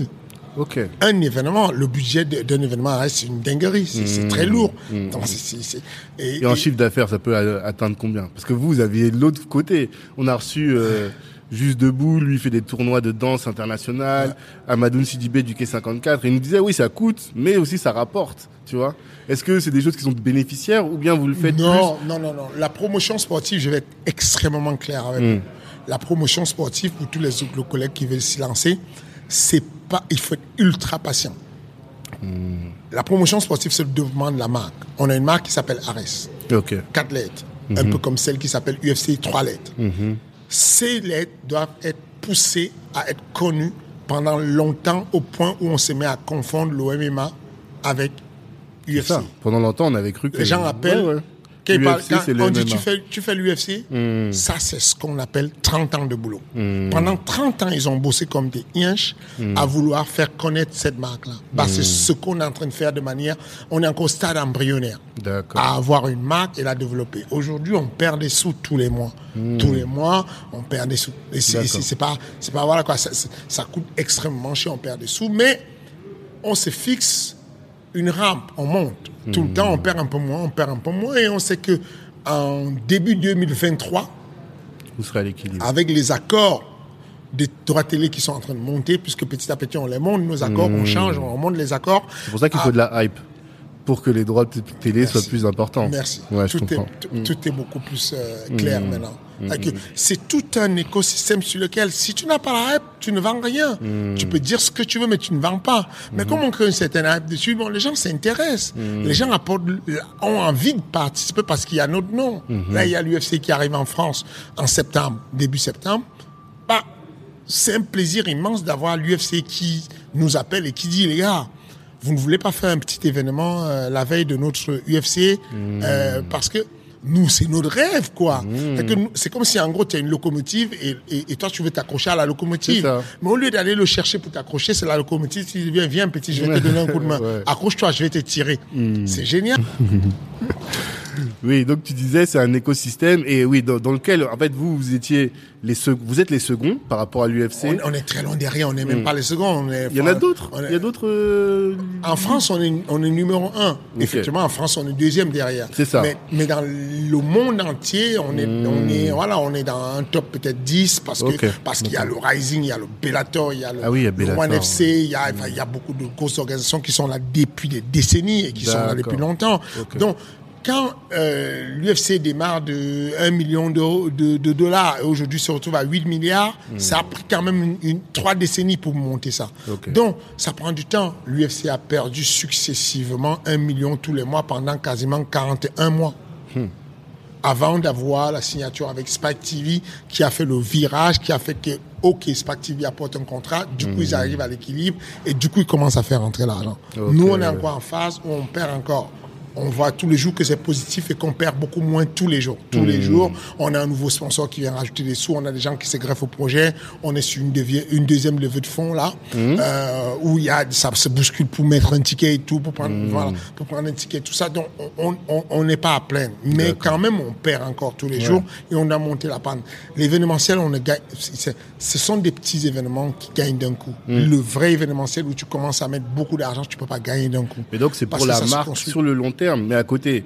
Parce que je vois, euh, si je prends l'exemple du rap, il y a des, des artistes qui font le Accor Arena en sachant qu'ils vont perdre de l'argent, mais ils savent que derrière, ça va leur permettre de faire des petits événements à gauche et prendre, prendre, prendre. Est-ce que vous, vous avez des revenus additionnels comme ça sur le côté? C'est ça. On a là, on a, on a depuis quelques, depuis trois événements, on a fait du merch, de, Mhm. donc euh, merchandising. On vend des, des casquettes, des t-shirts, Mhm. euh, des, des polos, des porte-clés, des machins. Donc ça, c'est ça, c'est des, des, des sous qui arrivent à côté. On Mhm. a du reconditionnement de nos contenus. On a signé des contrats avec euh, euh, Brut, avec euh, Webedia, qui nous permettent de re- réutiliser en deuxième vie, en troisième vie les contenus qu'on a fait, les redécopier et les vendre différemment sur euh, sur des plateformes comme sur les réseaux sociaux, euh, comme TikTok et tout ça. Donc il y a, y a plein de ressources, il y a plein de sources autour de ça qui arrivent avec le temps qu'on peut redévelopper et qu'on peut reconditionner pour développer. Voilà, on, on, on, on- on a ça, on a de quoi faire. D'accord. Et donc vous avez fait une première levée de fonds qui vous a permis d'être un peu solide pour commencer à lancer. Et en combien de temps vous avez fait la deuxième? On dit qu'en général on lève tous les 18 mois. Est-ce que vous, vous êtes dans cette euh, track aussi? C'est à peu près ça. On est un peu plus tôt que ça. On est un peu plus en avance que ça. On, est, on, sera au 12e mois par là au moment où on va faire la levée parce que ça se bouscule quand même à la porte. Ah. On, a, on a une hype et on n'a pas envie de laisser passer la hype, comme on dit. C'est ça. hype train, c'est un ce que vous a permis, la Et- hype, en Et, fait, et- c'est et donc, du coup, on a en ce moment beaucoup de personnes qui se bousculent. C'est c'est un peu comme la bourse. hein. C'est un peu comme on parle de la crypto-monnaie et tout ça. C'est que ça peut monter, ça peut descendre, ça peut monter, ça peut. On est sur une une forme en fait où on, est montant. On fait des, des, chiffres tout le temps un peu plus positifs, tout le temps un peu mhm. plus, un peu de mieux en mieux. On, euh, on, est, on est diffusé sur UFC Fight Pass. UFC Fight Pass, c'est la plus grosse plateforme de sport de combat au monde. Mhm. et, et, et, au bout d'un moment, on est arrivé à échéance de notre contrat. On dit, bon, les gars, on a fait un bon chemin. Merci beaucoup. On va voir avec une autre mhm. télévision parce qu'on veut passer en clair. Ils nous ont dit, non, les gars, vous ne pouvez pas nous lâcher. On a besoin de vous.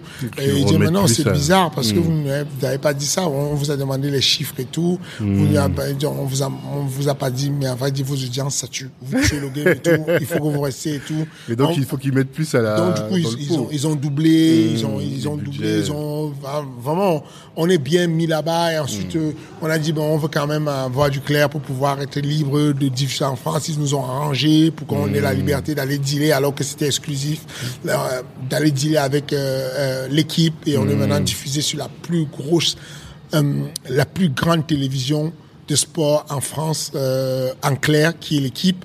Et on a fait une audience cumulée de 1,3 million. Ouais, j'ai vu. Donc voilà, c'est encourageant, tu vois. Hmm. D'accord. D'accord. Et j'ai vu que cette histoire-là, vous l'aviez commencé en Afrique. Pourquoi?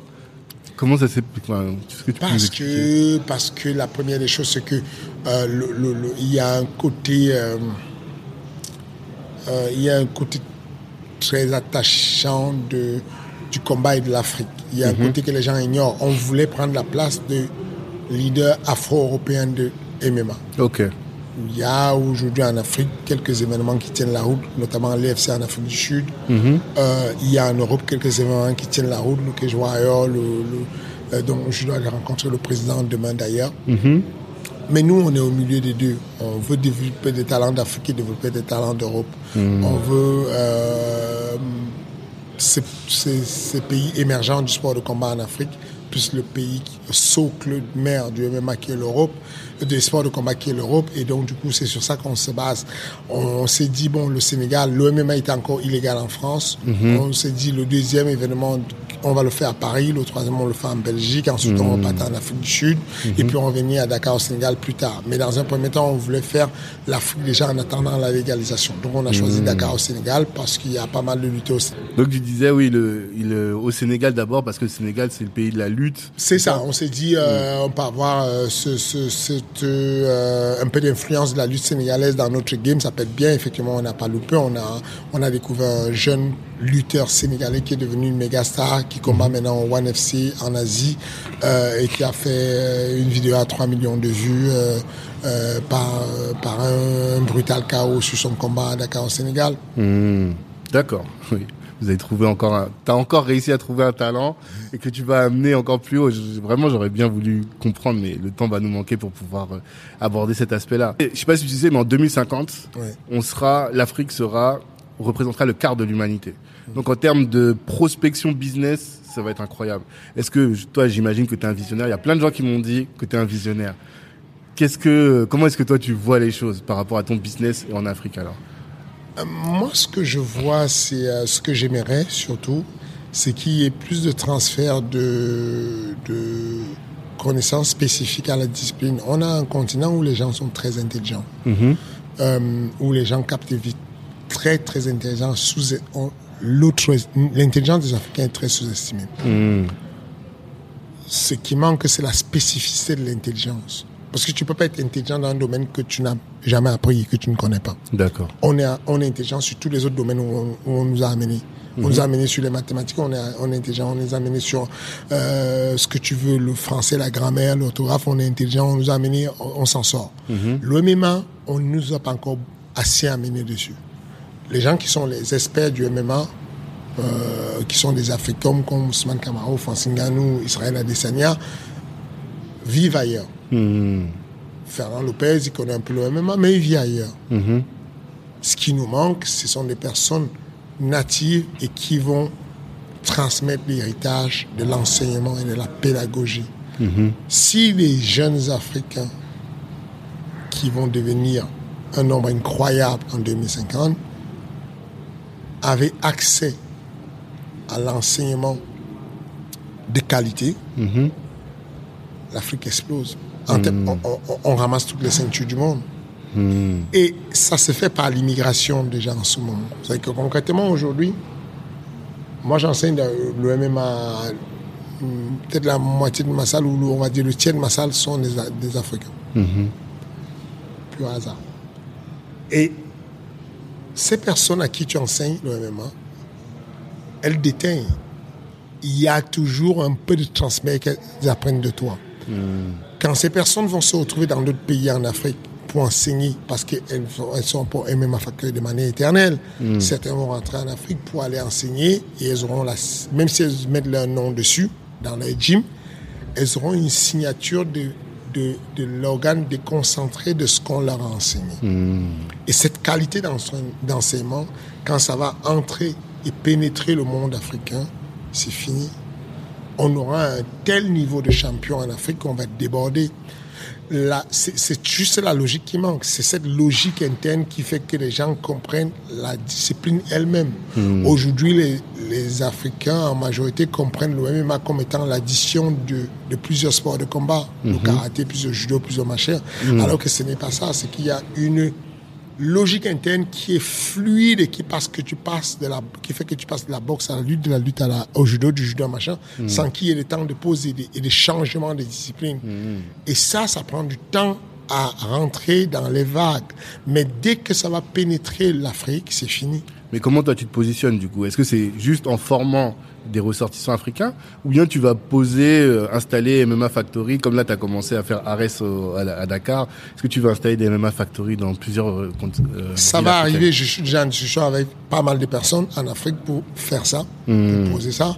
Ça demande du temps si tu veux préserver la qualité de ton entreprise. C'est sûr. Euh, j'ai en Afrique du Nord surtout, Mhm. le Maroc, euh, l'Algérie, beaucoup de clubs, beaucoup de personnalités qui me contactent pour aller ouvrir des clubs là-bas avec des succursales des MMA Factory. Des franchises du coup Des franchises. En, Ok. en- en Afrique du, du, du- en Afrique subsaharienne, Ok. euh, beaucoup plus, euh, beaucoup moins. Mais cependant, euh, il y a une vraie volonté de moi de pouvoir faire ça. Maintenant, euh, ce qui est important, c'est comme je disais, à chaque échelle, à tous les niveaux, j'essaie d'aider comme je peux. En gros, je suis le, euh, le fondateur de FMC. FMC, c'est Ah, Fight. Management College. C'est mon école de formation Mm. pour former des cadres autour des sports de combat. On forme des entraîneurs, des préparateurs physiques, des préparateurs mentaux, des managers, des agents de sport de combat. On les forme sur FMC. Et ce que je fais, c'est que sur FMC, euh, il y a 30 sessions euh, offertes sur toutes les sessions, que je- 30 postes offerts. Ça veut dire qu'une formation FMC coûte en moyenne 2000 euros. D'accord. Pour combien de temps de formation? Pour, euh, c'est autour de 4 à 6 mois de formation. C'est pas pas long, cher. c'est assez court. Hmm. Mais c'est pas cher ça. Mais c'est offert à des fédérations africaines. Hmm. Donc, euh, par exemple, la fédération du Cameroun, euh, les cadres de la fédération là-bas se connectent en ligne et suivent la formation en virtuel. D'accord. Tu leur offres des accès à la Voilà. formation. Quand je peux, je fais des déplacements et je fais des stages gratuits en Afrique. Hmm. J'en ai fait un au Sénégal. Ensuite, je suis allé faire un au Cameroun récemment. Enfin, dès que je peux, je vais aller donner la connaissance parce que je sais que c'est la clé du truc, en fait, sur la spécificité de ce qu'on fait. Mais voilà, c'est, c'est, c'est, euh, faut pas attendre de, de, de pouvoir changer les choses de manière euh, très forte d'un coup. faut prendre le temps de construire les changements. Et les changements, petit à petit, en effet papillon, ça va arriver à la, à la, à la racine et, et on aura avec le temps, quand on va observer ce qu'on a fait comme changement, on va être choqué. D'accord. Ok. Euh, on arrive vers les questions de la fin. La première question, c'est la question de notre partenaire qui est Kipeps, une plateforme qui réunit une, une équipe de consultants en excellence opérationnelle et qui a créé un réseau de distribution de produits afro-caribéens. Et tu vois, depuis tout à l'heure, on a beaucoup parlé de la hype et du marketing. Euh, on n'a pas parlé de service client et de satisfaction client. Et quelle est l'importance que tu donnes à la satisfaction de tes clients et comment est-ce que tu la traduis dans tes activités au quotidien? Euh, L'importance que je donne à la satisfaction du client, elle est, euh, elle est capitale. C'est important que le client soit satisfait. C'est c'est fou parce que dans le sport, on ne parlait pas de clients à l'époque. On parlait d'adhérents. D'accord. Et donc, du coup, les adhérents, tu allais dans une salle, c'était un peu comme dans les films de Kung Fu où le gars s'alignait devant la porte sous la pluie pour demander au maître de lui donner un enseignement. Aujourd'hui, tout a changé. Aujourd'hui, on s'adapte avec la, la réalité, c'est que les, les adhérents sont des clients. D'accord. Ils payent une cotisation, ils attendent une prestation. Clairement. Euh, dans mon domaine, de toutes les façons, que ce soit sur Ares, je suis très à l'écoute, nous sommes très à l'écoute au ressenti, à la volonté, au, au désiderata de, de ceux qui viennent regarder les événements sur place et de ceux qui regardent à la télé. Je prends un exemple. euh, les personnes disent il y, a, il y a un temps très long entre deux combats. Mhm. Et pour euh, ce qu'on fait, c'est qu'on enlève les interviews, à moins que ce soit des combats très très importants. On retire les interviews, on réduit la marche et le temps perdu entre deux combats, et du coup ça devient très tonique. Et les gars le disent tout de suite, ah oui c'est plus dynamique là, ça va très vite, et du coup on s'ennuie pas entre deux machins. Entre deux, qu'est-ce que vous pouvez nous mettre un peu de musique et tout? Et on met un peu de musique, alors que.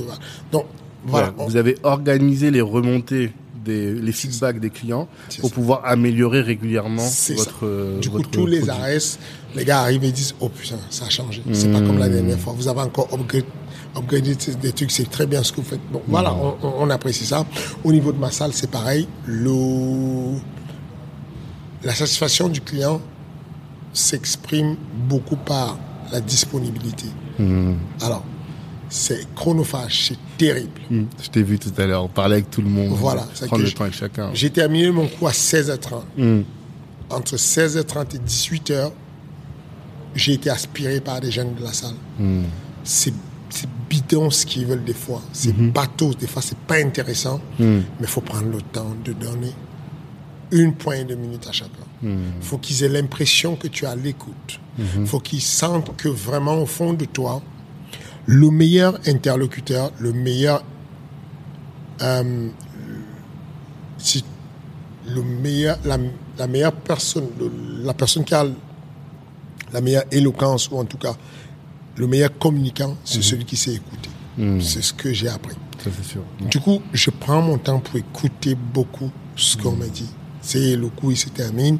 Je les vois qui, qui s'alignent, qui essayent discrètement de venir et de prendre la place et tout. Et, je- et ils savent que je vais arriver chez chacun d'entre eux. Je prends le temps, je fais tout le monde et puis je, je, je réponds aux questions, je donne des idées. Je ne, je ne, voilà quoi, je ne je ne, je ne m'énerve pas en mode, mais non, c'est pas possible, les gars, je dois rentrer chez moi, c'est abusé. Il faut prendre le temps. C'est, malheureusement, le, l'enseignement des APS, c'est aussi du social. Il faut socialiser avec les gens. Il faut prendre le temps d'écouter les gens. Il faut donner leur la, la vie. Il faut conseiller les gens.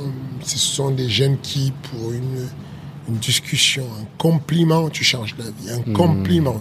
Mais toi, tu ne le sais pas. Tu ne sais pas que ça peut avoir un effet désastreux de leur dire maintenant j'ai pas le temps là je veux pas te parler et que en contretemps ça peut avoir un effet booster mais illimité de pouvoir lui dire effectivement euh, t'as la fait une belle séance pour ce que tu as fait. T'as fait une belle séance aujourd'hui, ça c'était pas bien, mais par contre j'ai vu un truc, t'as fait une projection là, où là là, qu'est-ce que tu m'as impressionné? Oh mais lui il rentre chez lui, il, il ne touche plus, ses pieds ne touchent plus le sol, quoi. Enfin, il est en mode, il est bien. Et donc du coup, faut, quand tu peux faire du bien aux gens, faut leur faire du bien. Et tu, en écoutant un- une de tes interviews, je t'ai ramené notre tasse, notre mug avec notre un de nos slogans, le soutien passe par la caisse, parce que tu, tu as remarqué qu'il y a beaucoup de resquilleurs dans vos événements. Est-ce que tu peux m'en parler de ce que ça a généré chez toi et de qu'est-ce que vous avez mis en place pour éviter maintenant que ça resquille? Bah, c'est- déjà un, c'était ouais, c'était un coup de gueule. C'est compliqué d'avoir cette attitude-là parce que quand tu communiques, tu as souvent envie d'être, euh, euh, comment dire, dans la passivité, dans la, dans quelque chose de très euh, bienveillant. Et, et donc, avoir un coup de gueule, c'est jamais amusant. Ça ne m'am- ça ne m'intéresse pas de, de, de, de- donner mon ressenti amer à- euh, sur les médias. Mais cependant, c'était nécessaire. C'est nécessaire de le dire à tout le monde, que ce soit dans l'entrepreneuriat du sport, dans l'industrie du sport, du MMA ou ailleurs. C'est important qu'on comprenne que le soutien passe par la caisse. C'est c'est que c'est pas c'est pas autrement. C'est que euh, plus on, on est connu, plus on a d'amis. Plus on a d'amis ou de soi-disant amis, plus on a des demandes d'aide. Du coup, le nombre de de- d'aide demandées devient tellement considérable que quand tu as une salle où il y a un spectacle avec 3600 personnes, bah, si tu acceptes toutes les demandes, bah, tu te retrouves à, à 2000 personnes euh, à qui tu as donné des, des tickets d'entrée. Et quand tu vois le coût du ticket d'entrée, tu te dis, mais les gars, donnez un coup de main. Hmm. Pour 30 euros, tu disais, ou 29 euros, c'est ça 29 25, euros, même des fois 25 euros, donner un coup de main. Mais passer à la caisse, donner. Mais, mais- mais- mais même, je préfère payer pour vous. Je l'ai dit l'autre jour à un ami qui m'a demandé quatre places. Je lui ai dit, bouge pas, je te les envoie. J'ai pris ma carte de crédit, j'ai mis sur euh, la FNAC, j'ai acheté des places et j'ai mis son adresse email. Il me dit, mais ça vient de la FNAC et tout. J'ai dit, frère, il faut que j'ai de la comptabilité. Ce que je t'ai dit, c'est que je fais un, un- des, des levées de fonds. Les investisseurs veulent voir les chiffres. Quand je t'invite, ça ne s'inscrit pas sur la ligne de place achetée. Donne-moi de la force, achète, parce que sur ma ligne budgétaire, l'investisseur va voir que j'ai un produit qui est vendable. L'investisseur qui ne connaît pas, qui vient, qui voit ces chiffres bas, il va penser que c'est pas vendable. Alors que vous remplissez ma salle, donnez-moi un vrai coup de main. Donc voilà, c'est- fou que vous ayez un slogan, vous, à- à- sur le, le podcast euh, Black Network, qui, qui dit le soutien passe par la caisse. Je suis choqué. c'est- Je trouve ça très beau, je, je trouve ça très pertinent. Je, je, je, je, je pense que je vais vous voler les droits d'auteur pour faire un t-shirt dessus. C'est pas possible. Non, on a déjà un t-shirt. Mais si tu mets Black Network dessus, il n'y a pas de souci. Bah voilà, moi je veux, je veux bien, euh, je veux bien, je vais, je vais l'acheter, je vais vous acheter une dizaine de t-shirts. Ok. Le soutien passe par la caisse, euh, by Black, Black Network. Network, exactement. Parce que ce que tu vis, toi, on le vit aussi à chacun à son niveau dans son business. Mais c'est ça, Et- c'est c'est terrible d'avoir ça, de ne pas avoir cette conscience, de se dire, le collègue il se bat comme un fou, Mm. Les, les, les pr- appréciations, les remarques, les félicitations ne sont pas proportionnelles à la caisse. Mm, Il y a un problème, il faut qu'on se soutienne. Non, clairement. Clairement. Et ça, c'est la, ça, c'est la rançon du succès. C'est que l'événement est tellement bien que tout le monde se bat pour y rentrer. Comment est-ce que toi, tu gères ça, la rançon du succès? Parce que, tu vois, tu crées de la hype, on te voit sur les, sur les réseaux beaucoup, et surtout, tu parles cash, souvent. Et ce qui fait que les, les médias, ils aiment ça. Quelqu'un qui vient, qui a pas de langue de bois, qui est pas un peu mou. Du coup, toi, ça te génère de la hype, ça te génère de la connaissance, mais ça doit te générer aussi des détrac- détracteurs. Comment est-ce que tu gères ça? Euh, comment est-ce que je gère ça? C'est qu'il faut, il faut, il faut savoir prendre du bon et du mauvais et, et- et savoir ce qui est mauvais. Euh, je suis quelqu'un d'assez ouvert et quand on me fait des critiques, je peux être piqué, mais je prends sur moi, je réfléchis, je me dis qu'est-ce que je peux tirer de bon pour en faire profit? Ça, c'est la première des choses. La deuxième des choses, c'est qu'il faut comprendre que des fois, pas tout le temps, hein, des fois, euh, la- les hitters, c'est aussi, le nombre de, de hitters, c'est aussi un indicateur de succès. Souvent, les gens ne vous calculent pas parce que vous êtes une platitude. Et donc, du coup, vous avez l'impression que vous avez. euh, vous êtes. Vous savez, il y a des gens qui disent Moi, je suis avec tout le monde, moi, j'ai pas de problème. Deux choses d'une. Où ils sont extrêmement focus, ou ils sont personne. Il est quasiment impossible de percer sans qu'il y ait un mouvement euh, comment, polarisant. Des plus et des moins. C'est quasiment impossible. De manière générale, quand vous n'êtes pas connu, quand vous êtes au tout début, il y a tout le monde qui vous apprécie. On dit, mais tu connais, tu connais pas Lopez, euh, le gars qui vient à la compétition de grappling et tout, toujours gentil comme ça. Franchement, c'est une crème, qu'est-ce qu'il est gentil, lui. Le même mec, un an plus tard, il crée un site internet fernandlopez.com. Il crée, il, il gère une salle de sport, il fait des cours particuliers, ça devient. Bah, lui, euh, je sais même pas, euh, je suis pas sûr que les cours qu'il enseigne c'est bien, il se la pète un peu, machin. Ça change, ça bascule. Et puis petit à petit, ça avance. Donc, mais c'est simple, hein. Enfin, c'est la vie, l'image de la société à ce qu'on vit. Vous pouvez être président de la République, vous savez, il y a des gens qui rêvent et qui disent mon fils sera président de la République. Mais mais il y a des gens qui giflent les présidents de la République. euh, comme- On l'a vu récemment. Il y, y a- y des gens qui l'insultent en disant Je ne vais pas te saluer. Bien, le mec a dit à Sarkozy Je ne vais pas te saluer. Le mec est président de la République. quoi. Enfin, on est dans un monde où même Dieu ne fait pas l'unanimité. quand les gens, ils- et donc du coup, il faut savoir avoir ce recul de se dire, le succès n'est pas que je sois l'ami de tout le monde, sinon je suis l'ami de n'importe qui finalement. Le succès, c'est aussi de pouvoir accepter ce qui va avec. Il y a toujours le revers de la médaille.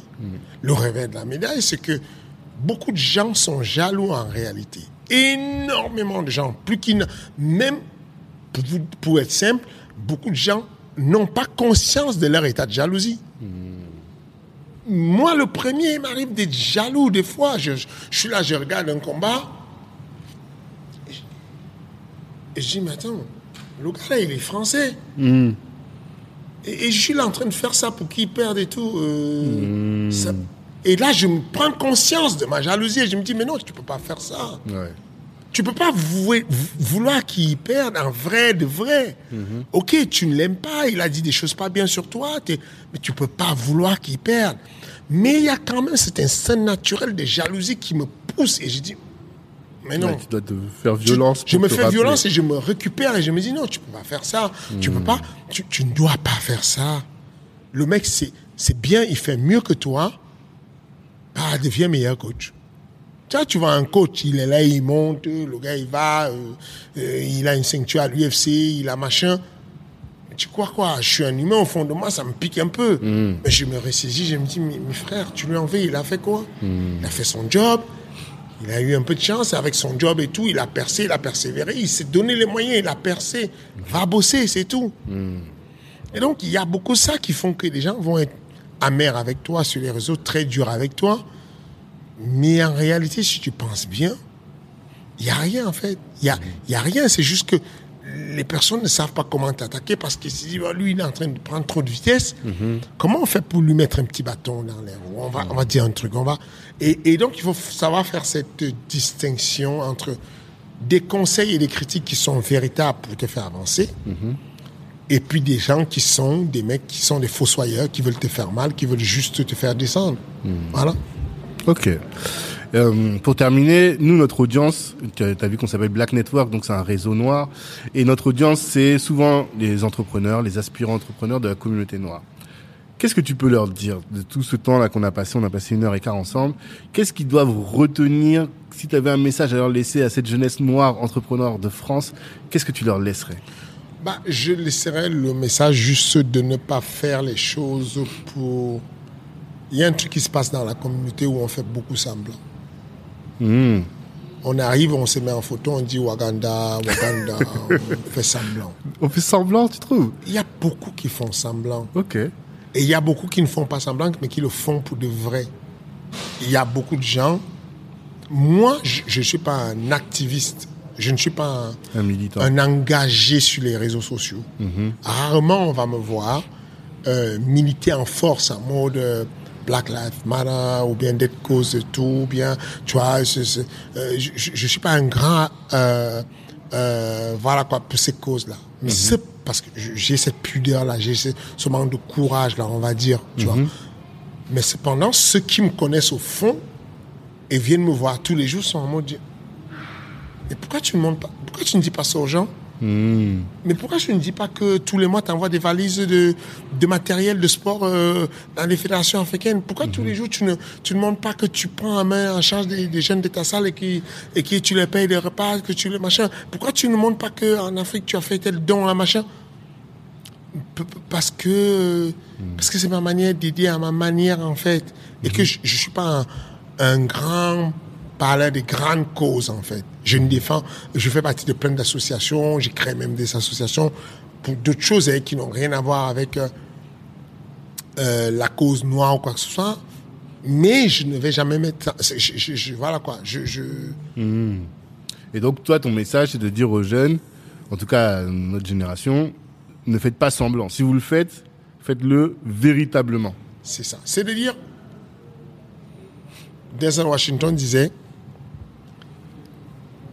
quand tu vas décéder, qu'est-ce que tu penses que tu vas dire que tu as fait sur ton bilan? Tu vas dire, j'ai eu euh, deux Lamborghini, deux Ferrari, deux machins. Non. Pour la communauté. How many motherfuckers did you bring with you, did you bring with you in your business? combien de gars de ta communauté tu as pu prendre avec toi? Si on me pose la question, Fernand Lopez, tu as pris qui de ta communauté dans ton truc? Tu as tiré qui?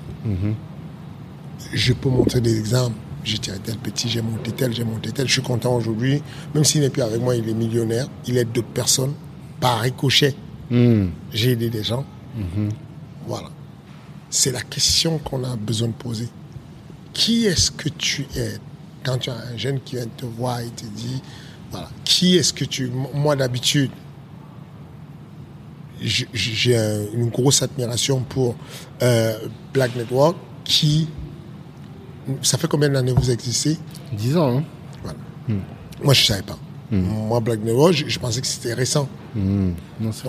J'ai beaucoup de respect, beaucoup de regard sur ça. Et en gros, quand, le, quand votre rubrique passe par euh, Kaina, mon attaché de presse, ou Jason, le message c'est euh, looking, ça sert à rien. C'est pas, c'est pas une visibilité de ouf comme Ariel Awani, quoi. C'est pas euh, les grands, grands, grands médias purs et tout qui vont. Mais j'ai dit, c'est à ce moment que je dois intervenir.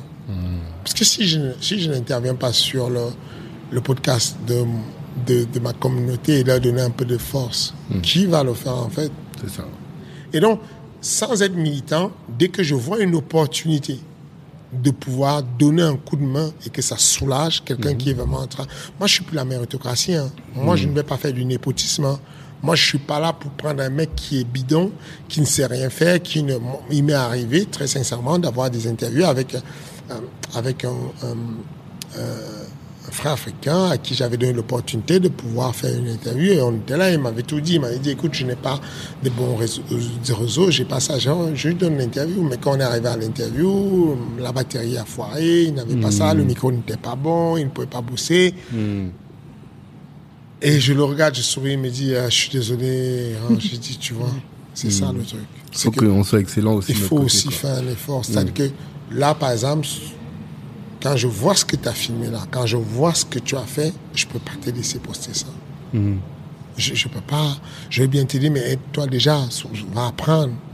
Je dois avoir la sincérité de te dire, c'est pas bon. Non, je suis pas dans le népotisme. Je suis vraiment sur la méritocratie. Ouais, mais cependant, je ne peux pas retirer ce que je suis.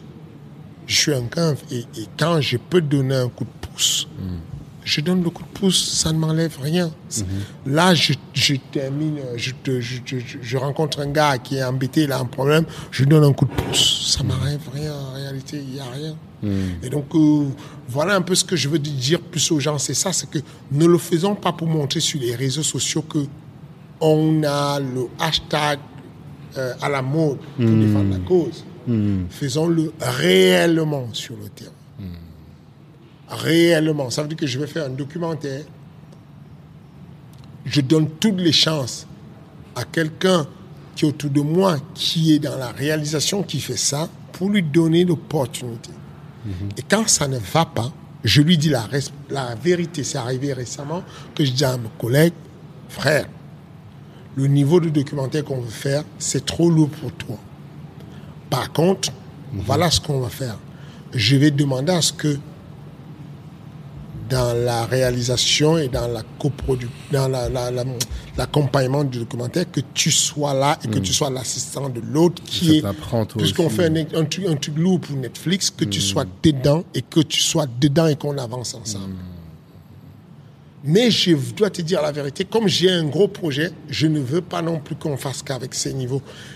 On peut communiquer, on peut dire des choses, mais si on veut vraiment aider, on- on doit aider concrètement, sans faire que des blabla pour montrer sur, sur les réseaux sociaux qu'on est communautaire. Ok, d'accord. En tout cas, je te remercie d'avoir pris le temps pour nous et pour euh, tout ce que tu nous as donné de manière très généreuse.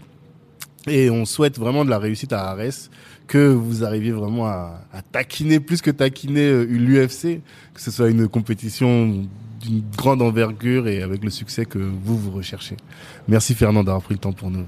Merci beaucoup. Écoute, on est encore très loin de, de, de, de, euh, de taquiner euh, et de faire la concurrence à, à l'UFC. Mais en tout cas, merci Tanguy de, de, de donner un, de donner ce courage-là et tout. Euh, je sais ce que ça veut dire. Ça veut mm. dire que tu nous pousses et que tu nous soutiens beaucoup et ça me touche. Et puis, euh, euh, merci à, à, la communauté. Mm. Continuons à donner la, la, force à Black Network parce que si on, ne, si on ne clique pas, si on ne like pas, si on ne s'abonne pas, il n'y a personne d'autre qui va le faire. Venez, on le fait ensemble. Clairement. J'ai envie de dire Amen.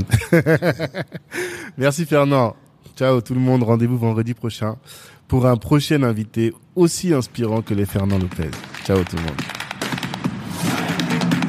Hello, hello. Merci d'avoir pris le temps d'écouter cet épisode jusqu'au bout. Avant de terminer, je voulais vous annoncer la création de la Cali Business Academy. Qu'est-ce que c'est que la Cali Business Academy? C'est un centre de formation dans lequel vous êtes formé par les meilleurs. Imaginez que Rokaya Diallo ou Harry Rosenmack vous forment à la prise de parole en public ou encore que Ibrahima Sissoko vous forme à entreprendre dans la tech ou que Olivier Laouché, euh, Christian Zella de Nofi vous forme à entreprendre dans les médias. Voilà un peu le type de programme que l'on vous concocte dans le cadre de la Cali Business Academy. Apprenez à entreprendre, certes, à vous insérer ou à obtenir des skills professionnels, mais en étant formé par les meilleurs. Ces meilleurs-là, vous les avez écoutés dans le cadre du podcast, vous les connaissez dans la communauté et ils sont là à votre disposition pour répondre aussi à toutes vos questions. C'est ce centre de formation pour le découvrir. Eh bien, ce que je vous invite à faire, c'est de nous suivre Black Network sur tous les réseaux sociaux, d'aller sur notre site internet aussi, de vous inscrire pour recevoir notre newsletter. Et là, vous serez informé régulièrement des différentes sessions de formation en présentiel ou à distance que nous allons organiser. Et puis, par rapport au podcast, eh bien, comme je vous le dis toujours, merci de partager autour de vous. Vous avez sûrement dû euh, considérer que ce que vous avez entendu vous a édifié et pourrait intéresser un de vos frères, une de vos sœurs ou un de vos contacts. Eh si vous partagez, si vous commentez sur euh, Apple Podcast, ça va nous aider à faire grandir le podcast et à toucher un maximum de monde. Merci pour votre attention.